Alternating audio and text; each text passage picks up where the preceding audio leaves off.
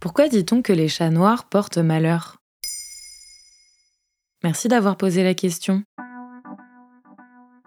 Selon la FACO, l'organisme référence des animaux domestiques en France, il y a 14 millions de chats au sein des logements français, ce qui fait de nous la population avec le plus de chats domestiques en Europe. En effet, un tiers des Français vivent avec au moins un chat. Ils font partie intégrante de notre culture jusqu'à susciter croyances et superstitions. C'est le cas du chat noir qui annoncerait la mort pour quiconque le verrait traverser la rue.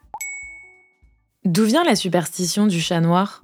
Dans la mythologie égyptienne, la déesse de la guerre et du foyer Bastet arbore une tête de chat. Elle représente également la joie et la fertilité. De plus, les chats domestiques sont ses représentants physiques sur Terre. Ces derniers étaient ainsi vénérés en son honneur. Cependant, c'est également à cette époque que la méfiance envers les chats noirs se développe. En effet, dans la culture égyptienne, la couleur noire était aussi associée à la mort et au deuil. Ainsi, ces chatons étaient vus comme des erreurs de la nature, à fuir absolument, faute de quoi ils porteraient malchance.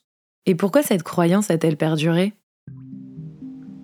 Après le développement du christianisme dans toute l'Europe au Moyen Âge, le chat noir est encore plus mal vu qu'auparavant. En effet, au XIIIe siècle, l'Église était en pleine lutte contre les sectes hérétiques. Parmi les plus connus, on peut citer les Vaudois ou encore les Albigeois. On pensait que ces derniers pratiquaient de la sorcellerie et de la magie noire. Les chats noirs étaient les victimes offertes en sacrifice à Satan. Pour faire simple, ils étaient embrochés et rôtis vivants. Leurs cris faisaient apparaître Satan sous la forme d'un chat afin d'exaucer les vœux des participants de la cérémonie.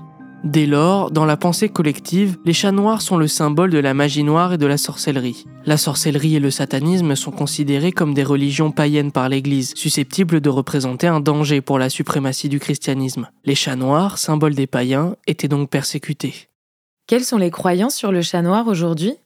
Au-delà de la représentation de la mort, les légendes concernant les chats noirs dépassent les frontières de l'Occident. En effet, dans la culture japonaise, il existe la légende du chat vampire, ayant tué la fiancée d'un empereur. Mais paradoxalement, il existe des histoires au sein desquelles les chats noirs détiennent le beau rôle.